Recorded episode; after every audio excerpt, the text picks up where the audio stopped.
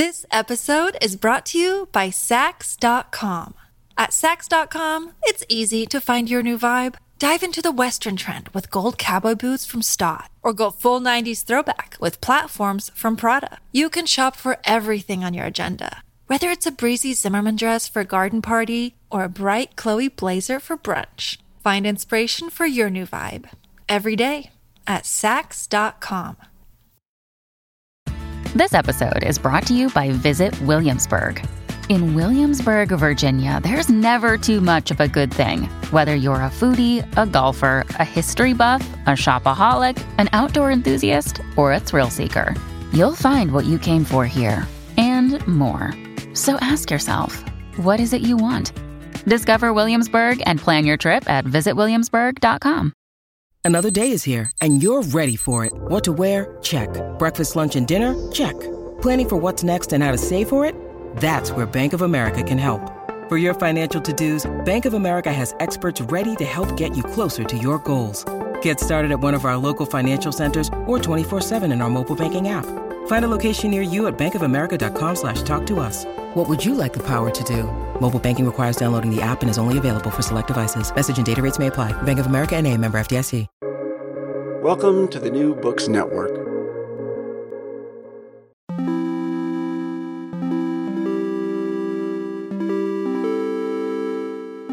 Hello and welcome to the New Books Network. I'm Pierre d'Alancaisez.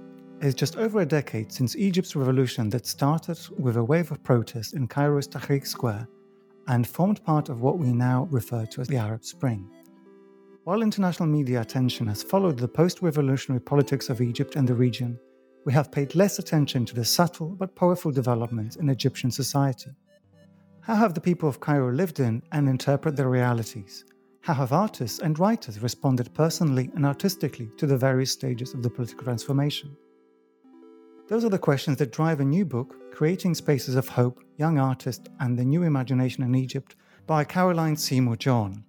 Caroline is an associate professor of comparative literature and Arabic translation at the University of Wisconsin Milwaukee, and I'm very happy that she joins me now to discuss her book. Caroline, welcome to the show. Thank you. It's great to be here, Pierre. Thank you so much for joining me, Caroline. Well, your book is an incredibly rich and detailed and, and very, very subtle as well account of a range of artistic practices that have been emerging in Cairo over the last 10 years.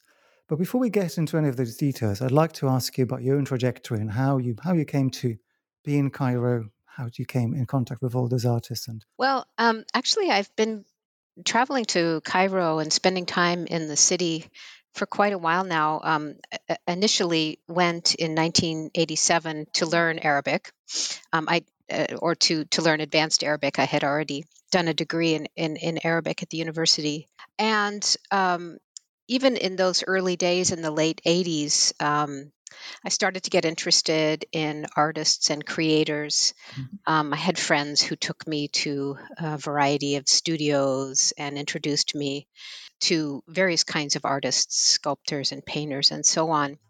But my focus in the early days that I spent in Cairo in the early 1990s was research on writers, on women writers.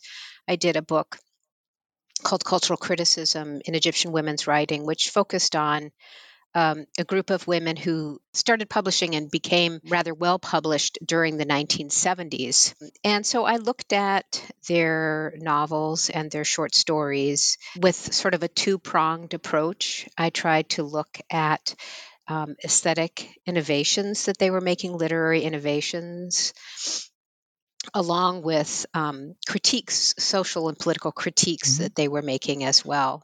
And so some of the literary innovations I was looking at were things like how um, writers uh, moved between colloquial language and the formal literary Arabic. Um, I, I looked at how they included um, women's language, popular expressions, mm-hmm. and a sort of uh, very colloquial sort of language uh, and the topics that women talk about. I looked at how they used intertextuality in various ways, drawing on the Quran or various other texts to talk about women's lives um, and to talk about the way that the ways that women fit into society and mm-hmm. politics mm-hmm. in Egypt. During that period when I was doing research on writers, I spent a lot of time in central Cairo, um, in the area not far from Tahrir Square and Talat Harb Square, where there are many cafes that artists and writers hang out in. Um, there's an atelier there. There are places uh, people go to in the evenings, um, studios. And as I sort of kind of hung out in that world, getting to know mm-hmm. people and doing interviews and arranging interviews, I met many artists, many studio artists. Um, and it was very clear to me that the world of artists and writers was very intertwined in the city. Yeah. And I was very fortunate to to make some very good friends actually um, in that circle of people. Um, and uh, go to many different kinds of exhibits and visit artists and studios. And although I never, at that time in the early 1990s, I never really thought about focusing on artists, I maintained my interest and my contacts. And when the revolution happened, um, it became very clear to me that artists, whether we're talking studio artists, writers, musicians, um, street or public artists, they were doing some of the most interesting um, creative production mm. during that period uh, around 2011 and the years after. Mm, it's fascinating. From my memory of, of working with European artists running up to 2011, Cairo was always seen from, from London and from Europe as this kind of almost utopian yes. melting pot of yes. creativity and literature you know the kind mm-hmm. of thing that we still associate maybe with bohemian paris but yes. but is no longer reproduced under the conditions of, conditions of neoliberal capitalism in the west. Right. So right. you, it's it's fascinating to to hear that you you you had that experience yeah. before that watershed watershed moment. It's a very exciting part of the city because you know despite the fact that you know there are economic problems and political problems in the city people are just so active. Uh, I think the mm. artists intelligentsia are so active. Um, there's always something going on.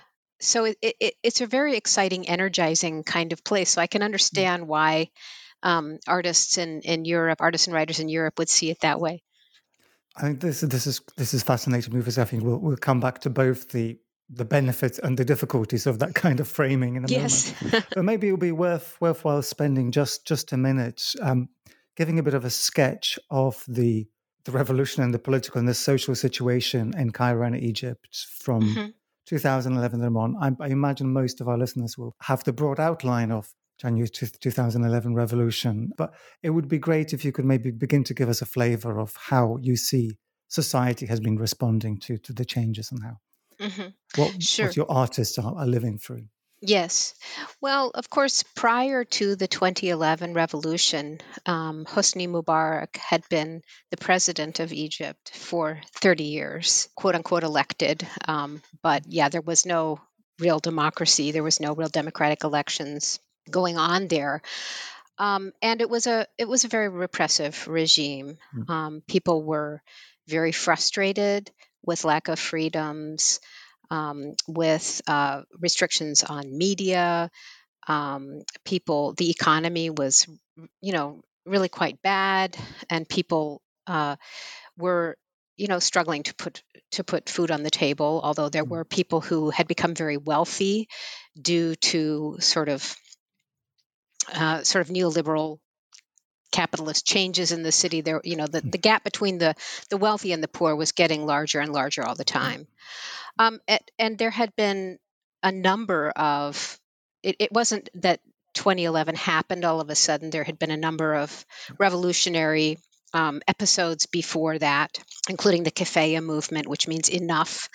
So um, the, the sort of background is a background of frustration and people being sort of fed up. Um, and when the 2011 revolution came, people, you know, they, they came to Tahrir, they came to the squares around. Um, Tahrir is the central square, of course, in, in Cairo, but they came to other squares.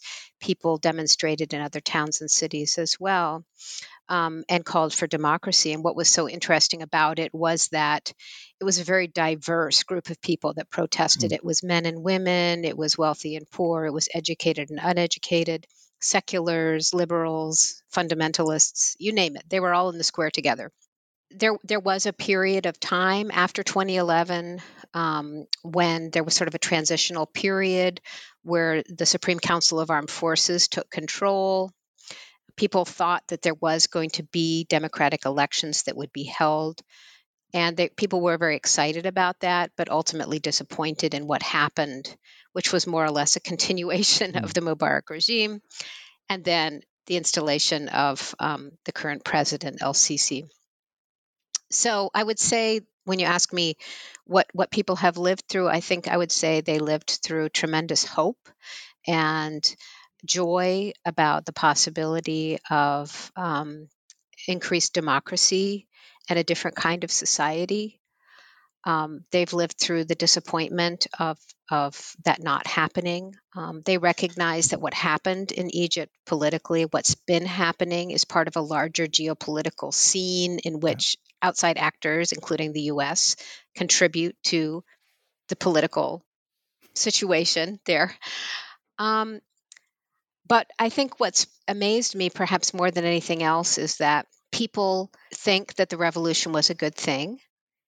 Even people after the disappointments, um, they think that it was good for young people to have a taste of what it means to be able to say their minds, um, to have those moments in Tahrir Square and to understand what political participation is.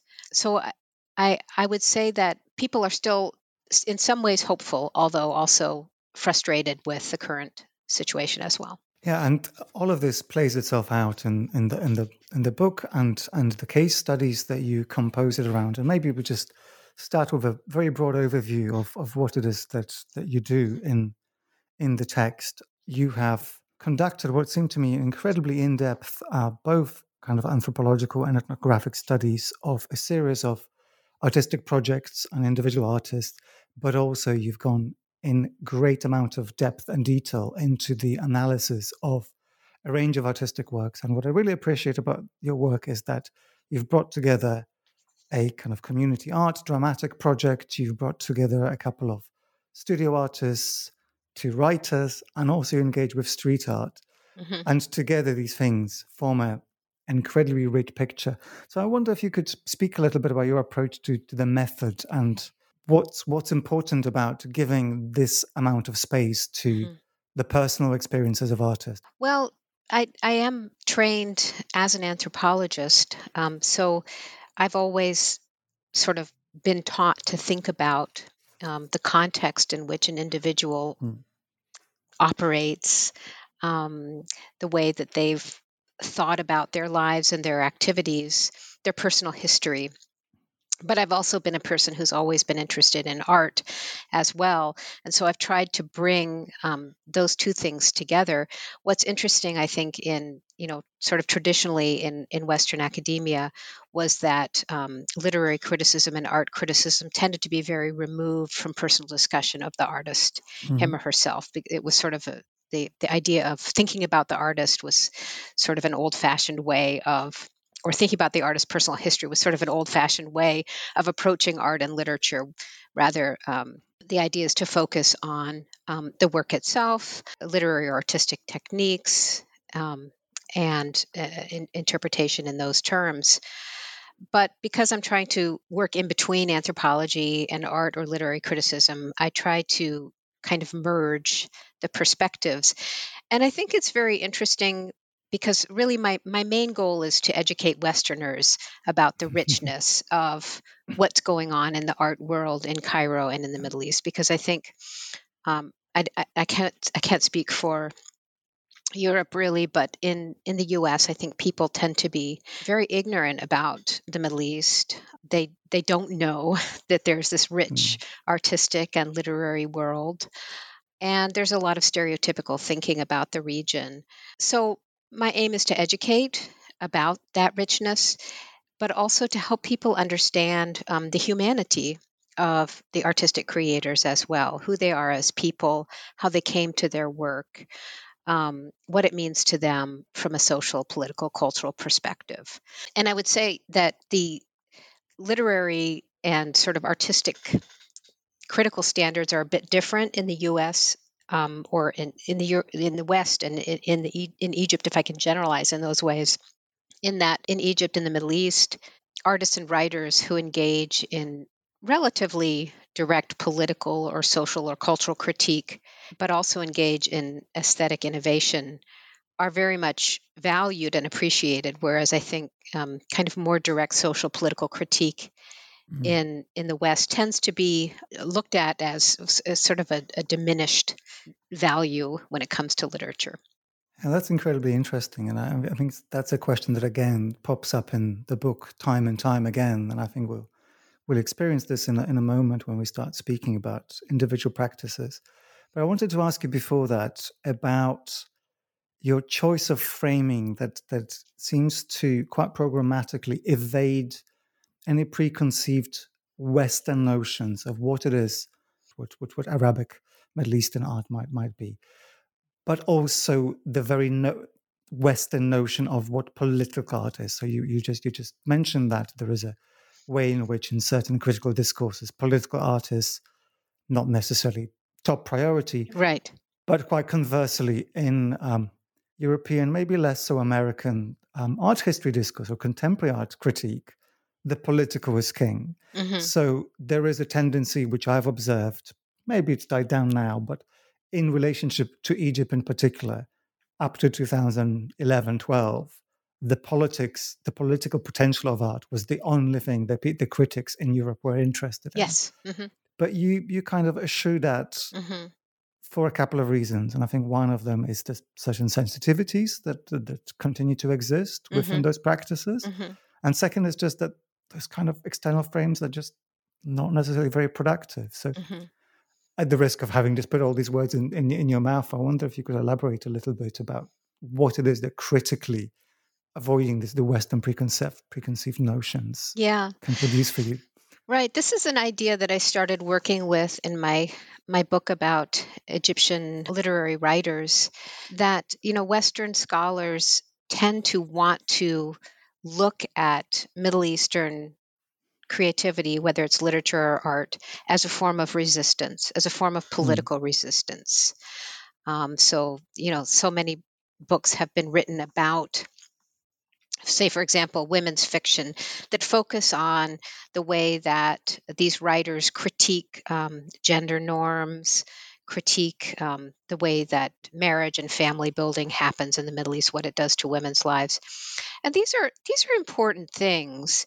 However I think often when there's a focus on analysis of art or literature as um, resistance as a as, as, a political statement, we risk losing some of the most important things that the creator is trying to do, which is the experimentation, um, experimentation mm-hmm. with language, or in the case of the the work in this book.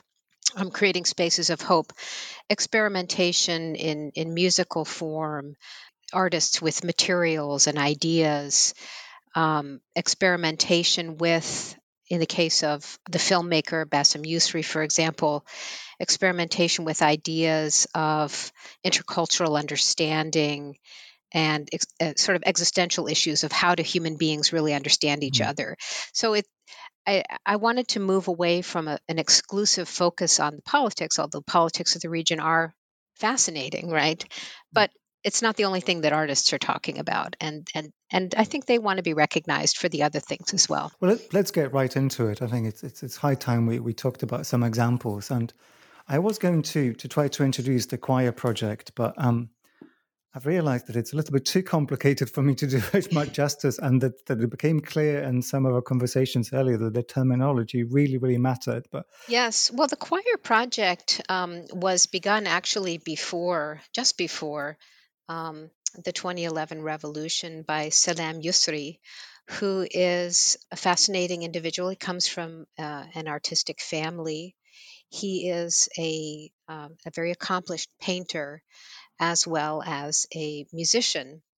And he began um, the choir project in 20 10 he got a group of he invite he basically put out a facebook call for people to come and participate in this collaborative choir experience in which um, the group would not only collaboratively create the lyrics of songs, but they would also create the music, the tunes. Um, and he did have, I think, one or two professional musicians who would come, and he's a drummer. So, for example, he would do the drumming, and I think he had an accordionist and also uh, somebody who had sung professionally as a way of sort of guiding these individuals. But basically, it was about bringing people together and allowing them to create a song about something that they want to to think about, to talk about, and and do it in in a way that draws on each individual's creative abilities. That sort of that's how they started. Um, and then it's gone on really until the present with these calls out to create different choirs um, involving different groups of people. And more recently, they actually did a, a, a theatrical production called Zubeida. I was particularly interested in it because uh, I had I had actually known um, Salam for for quite a while, and when he started to talk to me about this, I realized that it was such a such a unique thing to be doing in Cairo. Well, most of the people who came were young people, so it, it, allowed people to talk about the issues of youth, you know how, how they are understood or not understood by the older generation, things they thought about their city. Um, in fact, the very first presentation they did was called the Cairo Complaints Choir, um, that is, that is I hope that, I hope there's a list of complaints published somewhere. Yeah, right, right, exactly. Um, and they, they, you know, they talk in, in fairly elliptical terms about, um, you know, some of the economic and, and social problems of the city. Um, of course, uh, issues that are not unique to, to Cairo in particular, but uh, they were very they were very clever in the way that they used uh, colloquial language, the way that they used rhyme, the way they referred to, uh, you know, media, for example, the way they talk about the influence, say, for example, of Western politics on their own nation. It was, um, for me, a very fascinating and kind of unique intervention.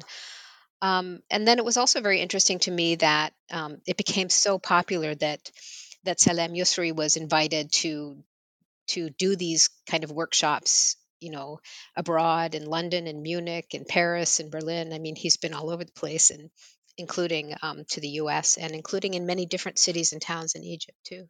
Mm. i'd like us to find a way to play in as a song but i need your help in choosing which one Sure, absolutely. I think um, in the, the the area that you're talking about is the the no comment performance, which was one that I I was very lucky to be able to attend in Cairo in January of 2012, and this was uh, held in an, an old sort of warehouse building, um, not too far from central Cairo and it was a very this was so you know this was a year after the revolution. It was a very exciting time um, and, and kind of in some ways sort of um, scary time to be in, in cairo as well because things were still sort of unstable. But at this particular on this particular evening this no comment performance was the culmination of of uh, i guess about a week or 10 days of practice in which these young people got together to create um, a series of songs. Um, I guess they created just one song um, through that particular workshop, but the night I came, then they sang a variety of other songs as well. And it is basically a revolution narrative, but very clever because they talk about the revolution, but in a way that's uh, making very clever use of rhyme, alliteration, repetition, um, they really get at both the joy and the the sort of ecstatic moments of the revolution, um, and then also some of the um, more uh, difficult moments as well. This episode is brought to you by Saks.com. At Saks.com, it's easy to find your new vibe. Dive into the Western trend with gold cowboy boots from Staud, or go full 90s throwback with platforms from Prada. You can shop for everything on your agenda whether it's a breezy Zimmermann dress for a garden party or a bright Chloe blazer for brunch, find inspiration for your new vibe every day at Saks.com. When you need mealtime inspiration, it's worth shopping Kroger, where you'll find over 30,000 mouthwatering choices that excite your inner foodie. And no matter what tasty choice you make, you'll enjoy our everyday low prices, plus extra ways to save, like digital coupons worth over $600 each week. You can also save up to $1 off per gallon at the pump with fuel points. More savings and more inspiring flavors make shopping Kroger worth it every time. Kroger, fresh for everyone. Fuel restrictions apply. Everybody.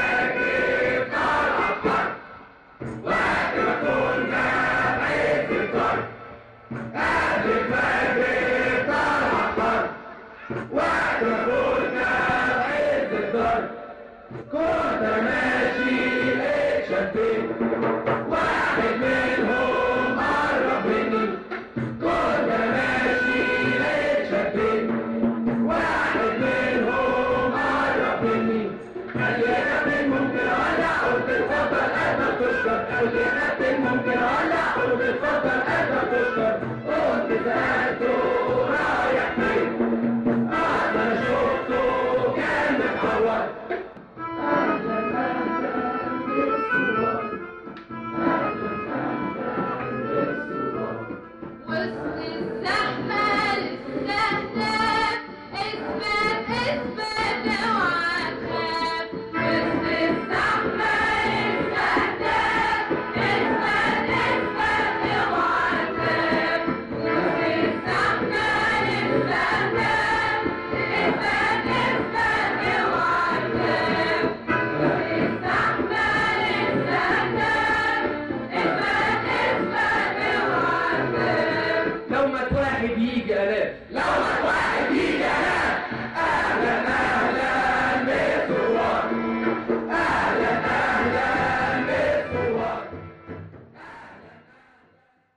So, Caroline, you've kindly offered to to maybe read for us, both in Arabic and in English, some of the lyrics of this song, and that could maybe be a beautiful way to get into some of the analysis that you you've, you've hinted at.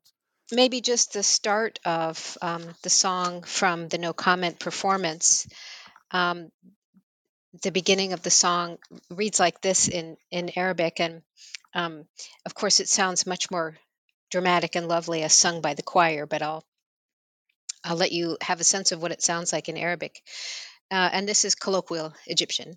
قبل الفجر في طلعة حرب وقت ما كنا في عز الضرب كنت أنا ماشي لقيت شعبين واحد منهم قرب مني قالي يا كابتن ممكن أولع قلت اتفضل قال طاب تشكر This uh, translates to just before dawn in Talat Harb, when we were in the heat of the battle. I was walking and came across two young men. One of them came up to me. He said, Hey, Captain, can I get a light? I said, Sure. He said, Great, thanks. This so when I translated them, I tried to stay very close to the meaning and I didn't add in any rhyming, which takes away from the experience. But what I thought was important about this entry to this particular song is that he gets at the um, camaraderie of the youth, what happened in Talat Harb. The young people, they, you know, they really came together. They recognized their their common experience as young Egyptians, um, both the warmth of ordinary human interaction in, in Cairene society, but also the frustration and the and the, the fear and the hope that went into the beginning of that revolution. Egyptian society is is um, people are extraordinarily um, friendly and warm. So very everyday interactions are tend to be very warm and very almost sort of intimate. And you know, even if you're a foreigner and you and you can speak Arabic, you you you are included in this in a way that people people sort of welcome you into their experience.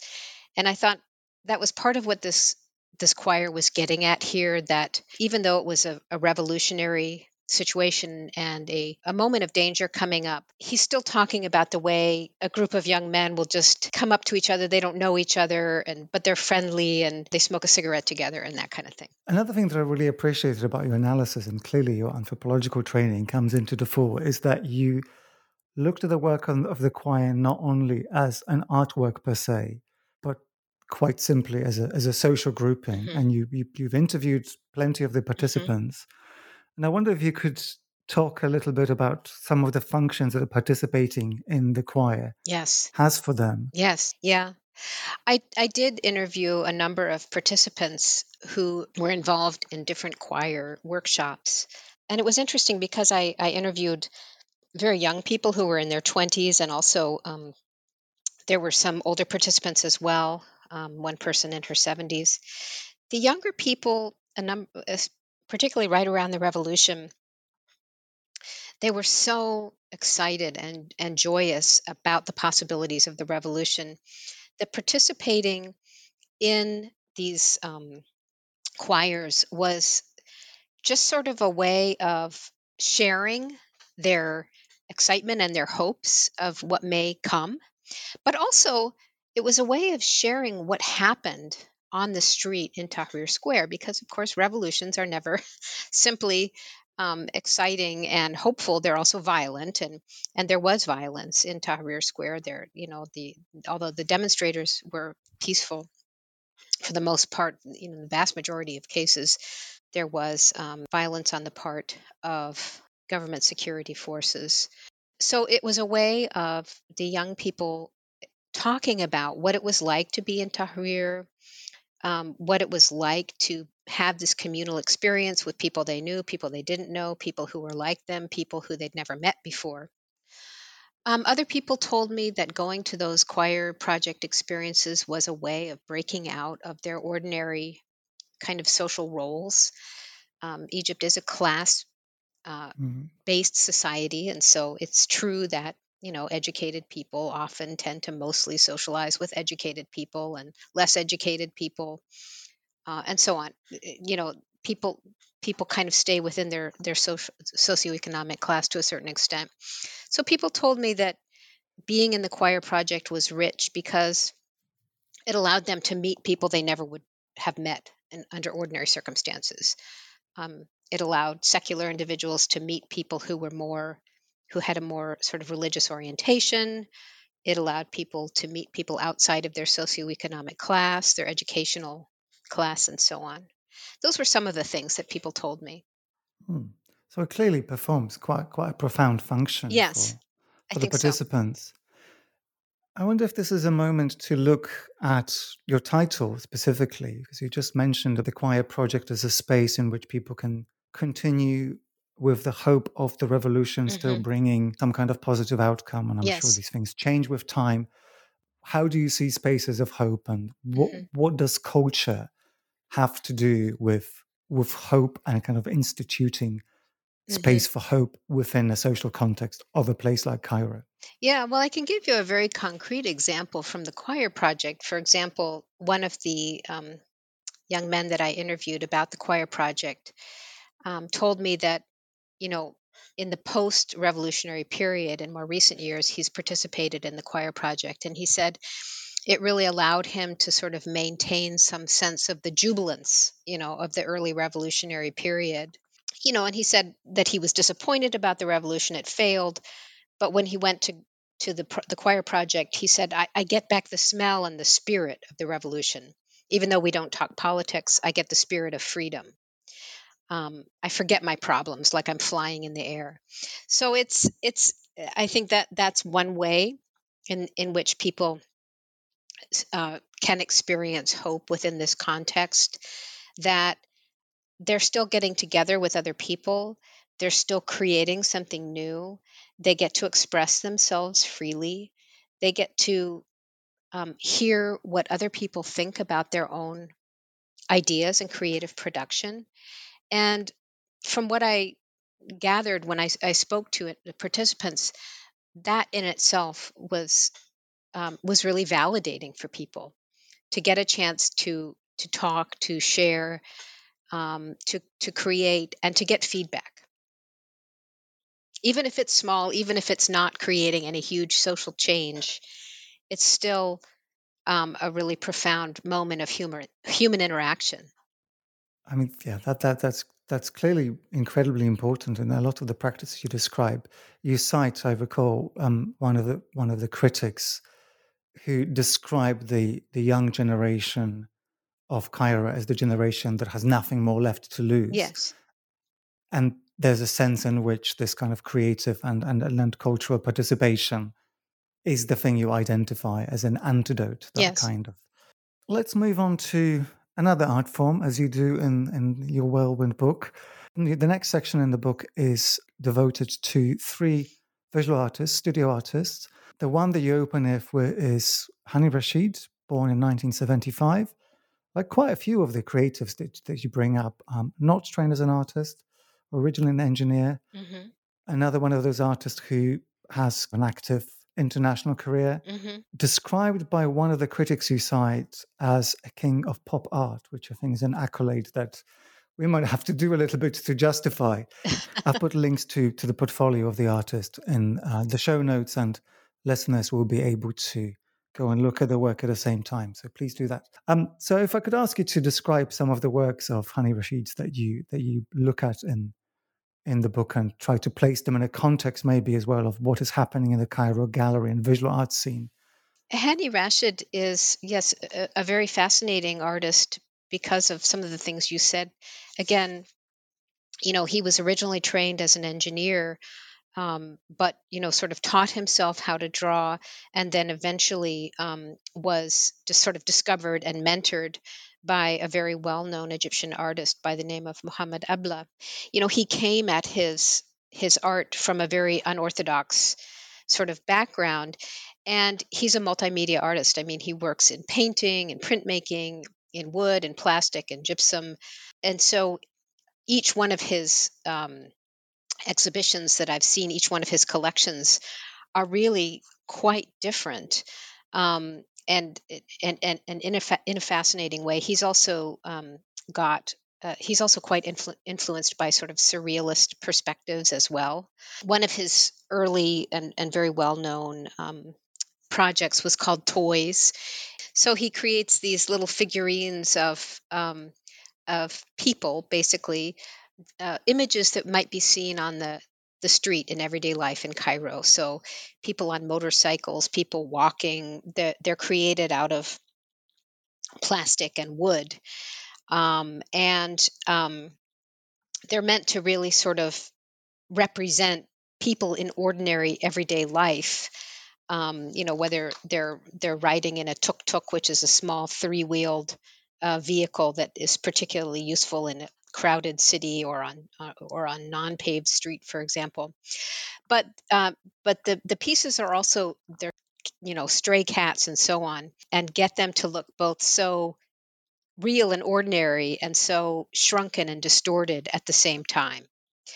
And I, I argue also in my analysis of this that you know he's trying to get at the fact that human life in society um, in cultures in social systems are are distorted by the systems, the norms that um, rule human behavior. That's part of what he's sort of getting at in these distorted um, figures that he creates. But he's also sort of getting at the way in which um, human beings could be seen as toys that are sort of played with by these larger cultural and social mm. systems or um, norms it's an it's an interesting way of thinking about um, human independence and the ways in which human beings think they may be independent and going about life in their own way, but they're really not. well, if we can if we can figure that out, then I, I guess we, we can put an end to all philosophy and we've solved all of the world's problems. But I, I think this is actually a really really productive space from which to to look at this this work we've hinted at some of the different ways in which one can think about creative expression as political. And I'm, I'm going to ask you to maybe try to untangle a little bit a concept that was coined, in my understanding, by another artist called Ganzeer. And mm-hmm. this is the idea of concept pop mm-hmm. as a as a genre or a kind of technique for dealing with with realities, mm-hmm. which I think is a very apt way of describing what it is that Hani Rashid does. Mm-hmm there's not really an easy way of asking this, but but, but I, I, have to I have to take you to this kind of very very simple understanding of how artistic creation is is political or it isn't. Mm-hmm. There are moments in the book where you refer to um, Theodor Adorno's understanding of committed art, that is Mhm. art that's sort of instrumentalized. And I know I've put quite a lot of terms into one, hmm but if I could ask you to muse a little bit about ways in which, which either the body of work that we just talked about from from from Hani Rashid, hmm or maybe a series of paintings called uh, Bulldozer, hmm help us to understand a little bit these these Mhm. nuances. It would be fantastic. Yeah. Um, I think that one conclusion that I came to in my research about these creators is that that certainly many of them are directing or or sort of expressing some sort of social critique, um, cultural critique, uh, political critique in their work. But this is really only part of what it is they're trying to do. And um, and, and while it's certainly interesting to think about, say, for example, the way that Hani Hani Rashid is is is critiquing aspects of um, life in Cairo, it's also really fascinating to think about um, sort of how he comes to create these particular aesthetic forms, um, how he uses color, because he's not just, for example, he's not just offering a critique, he's also in some ways sort of celebrating the, the sort of beauty in the chaos as well. All the color in people's clothes, all the color in the the objects that he, the, the cars, the motorcycles, the ordinary sort of street scenes. Um, and and to a certain extent the color is is also related to his interest in surrealism and you know often surrealist painting has these very vivid and sort of um, striking if not even clashing colors that jolt the viewer in in a way he's he's using colors in those ways but in other ways he's using the colors in in a way that's pleasurable in a way that's sort of imagining uh, the beauty of or celebrating the beauty of the objects that human beings create. Um, he does this perhaps even more so in his project called Gypsum Museum, in which he uh, creates these absolutely exquisite images, or, or rather models, miniature models of cars, of vehicles out of gypsum, a wooden gypsum, and they are they're they're almost sort of photographic in their Mm. accuracy, and they're rather beautiful.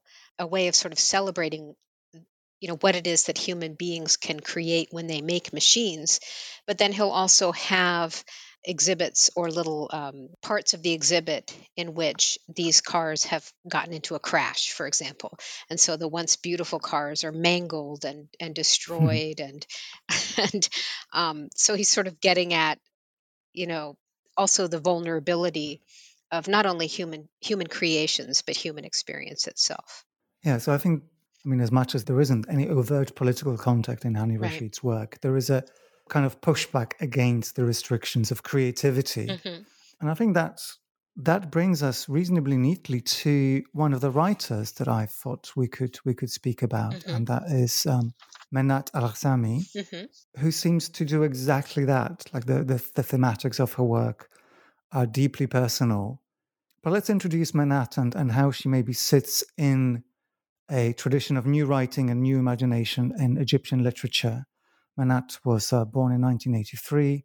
Yet another artist, yet another writer who studied a different subject. She was a zoologist, and I think that has a interesting bearing on her creative output. Yes. Yes, and she is actually a, a writer that I have met sort of more recently in my career studying writers in the city.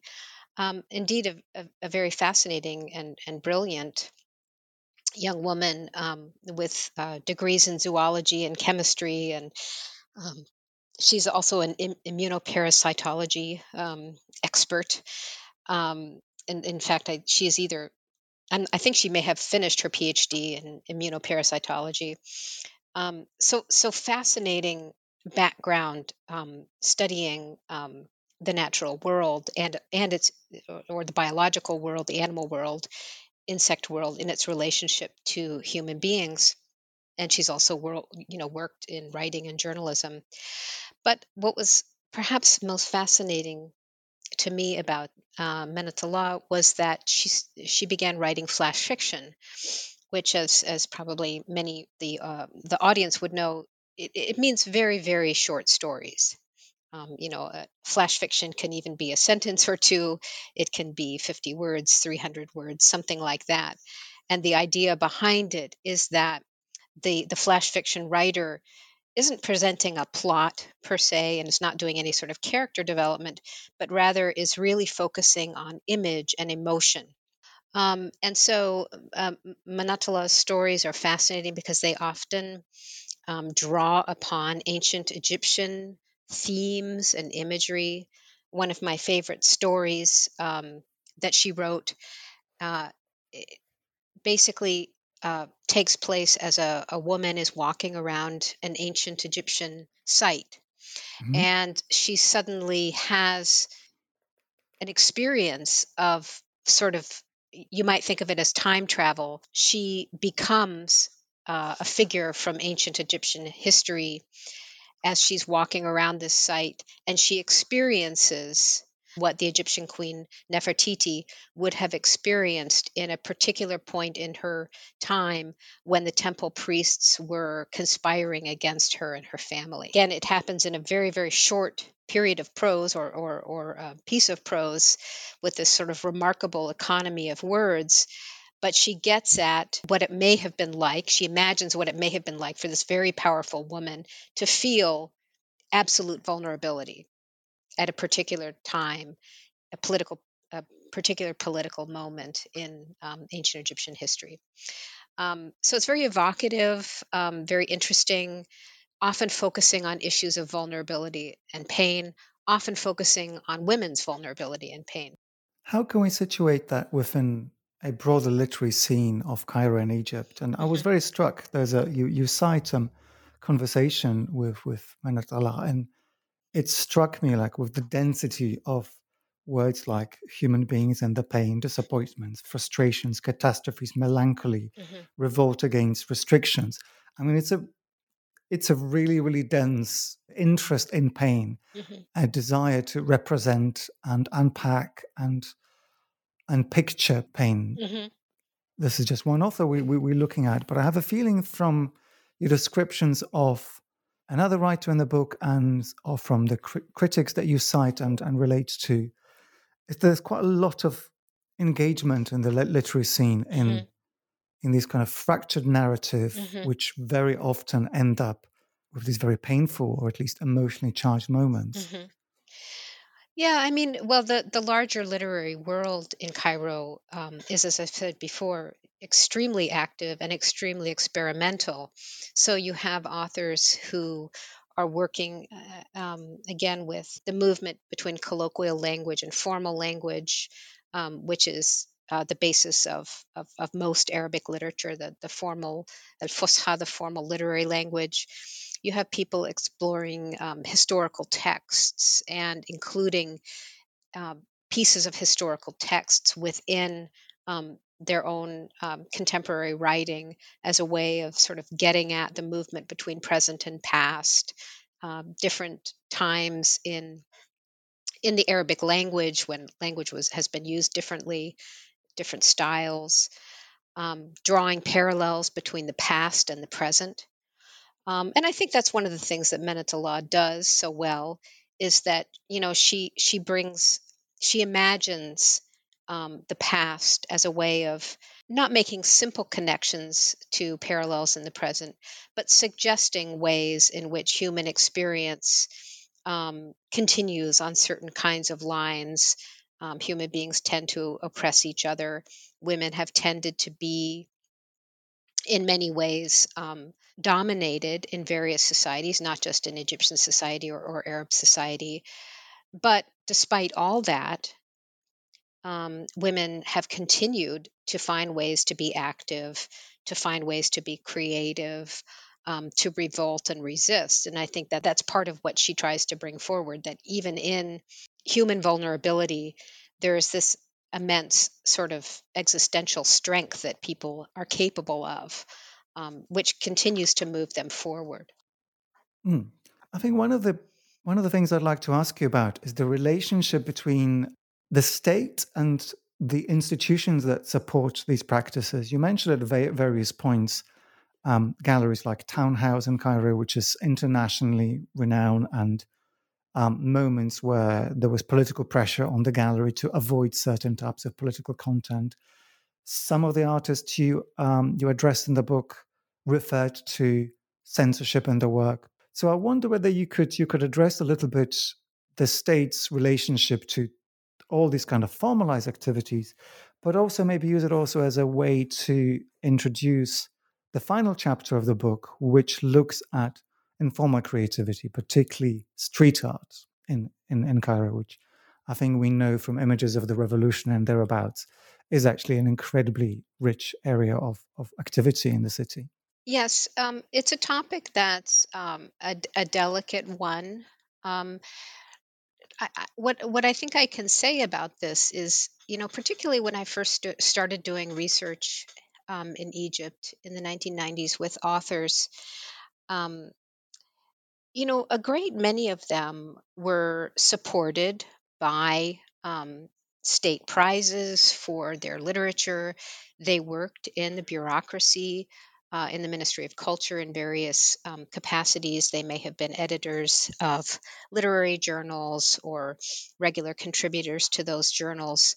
So there was a sort of dance between creators and the state.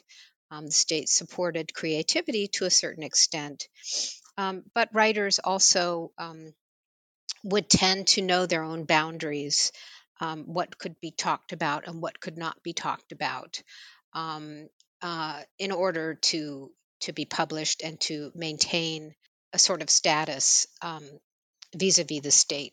One example I can think about in particular, this is in the Mubarak era, was an author Naamat al-Bahiri who was very interested in how we can think about and think about female sexuality in a conservative society, in a patriarchal society, and how writers can write about and explore uh, the difficulties, the challenges, the richness of female sexuality without being censored you know so because there are certain things that are just not not publishable. And and she did get she did back in the mubarak era um, have some issues with censorship for when she wrote about um, women's sensuality and desire um, in the current context, again, there are still, uh, you know, state galleries, uh, institutions, uh, prizes, which have been written about in, in a great bit of detail by uh, by a, a literary critic called Richard Jacquemond, who,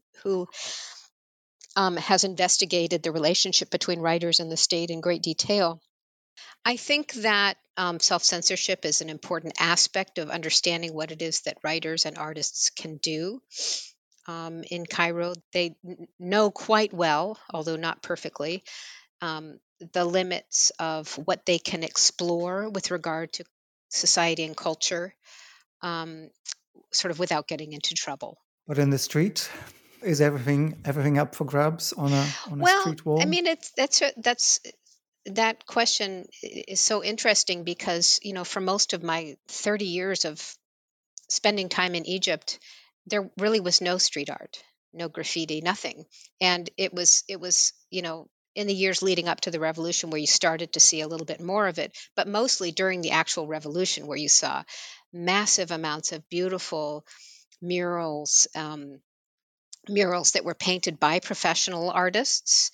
Um, but also murals that um, were painted collaboratively by groups of artists and ordinary people spending time in Egypt around in, in, 2012 through 2014, some of this work was still up, and some of it was even preserved by by the government um, as, sort of a monument to to the revolution.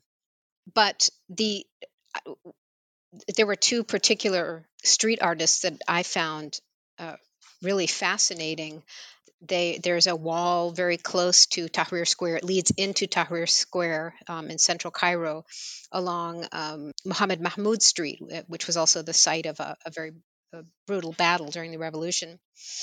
Um, but one artist who goes by the name um, Hima Alaga, um, he he did a uh, a painting that he calls Citizen, and it's um, sort of loosely sort of structured around the image of um, Leonardo da Vinci's uh, very famous sketch, uh, uh, study of human proportions, and so he so he represents a human being um, with arms outstretched in various positions in the way that Leonardo da Vinci's sketch does, but he puts an, an ancient Egyptian um, headdress on on the body.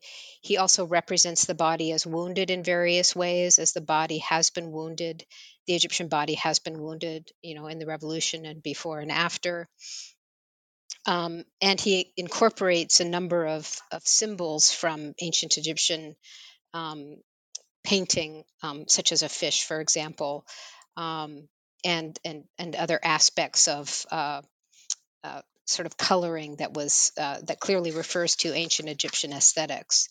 Um, so it's kind of a way of sort of thinking about um, the history of of human experience not just in Egypt, but more generally.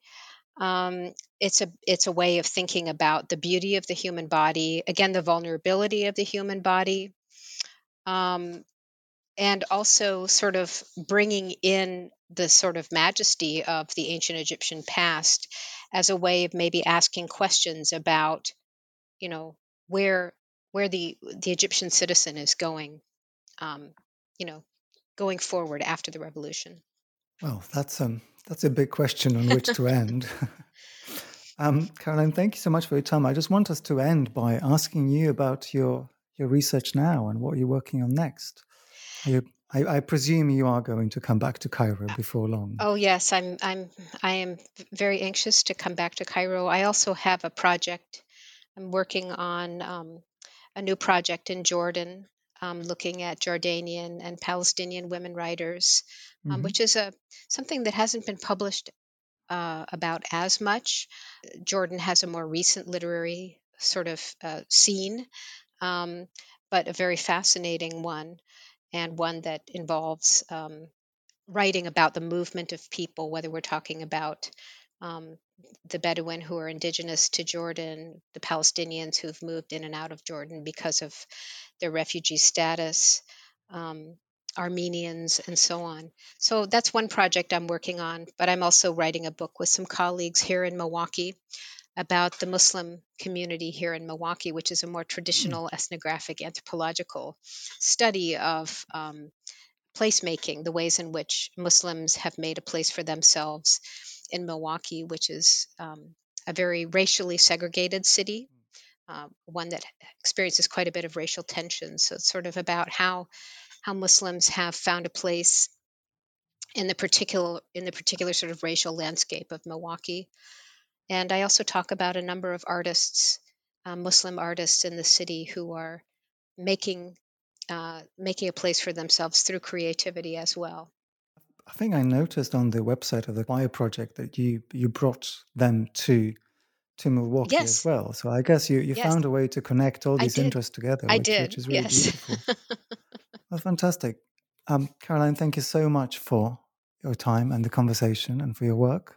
Thank you. Thank you so much for your interest in the book. It was really wonderful to have a chance to talk about it.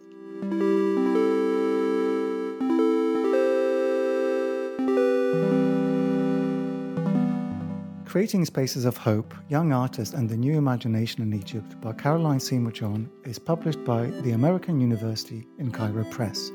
My thanks go to Salam Yousry for his permission for us to use one of the songs from the Choir Project. I'm Pierre d'Alancaisez, and the editor is Marshall Poe. Thank you for listening, and join us next time.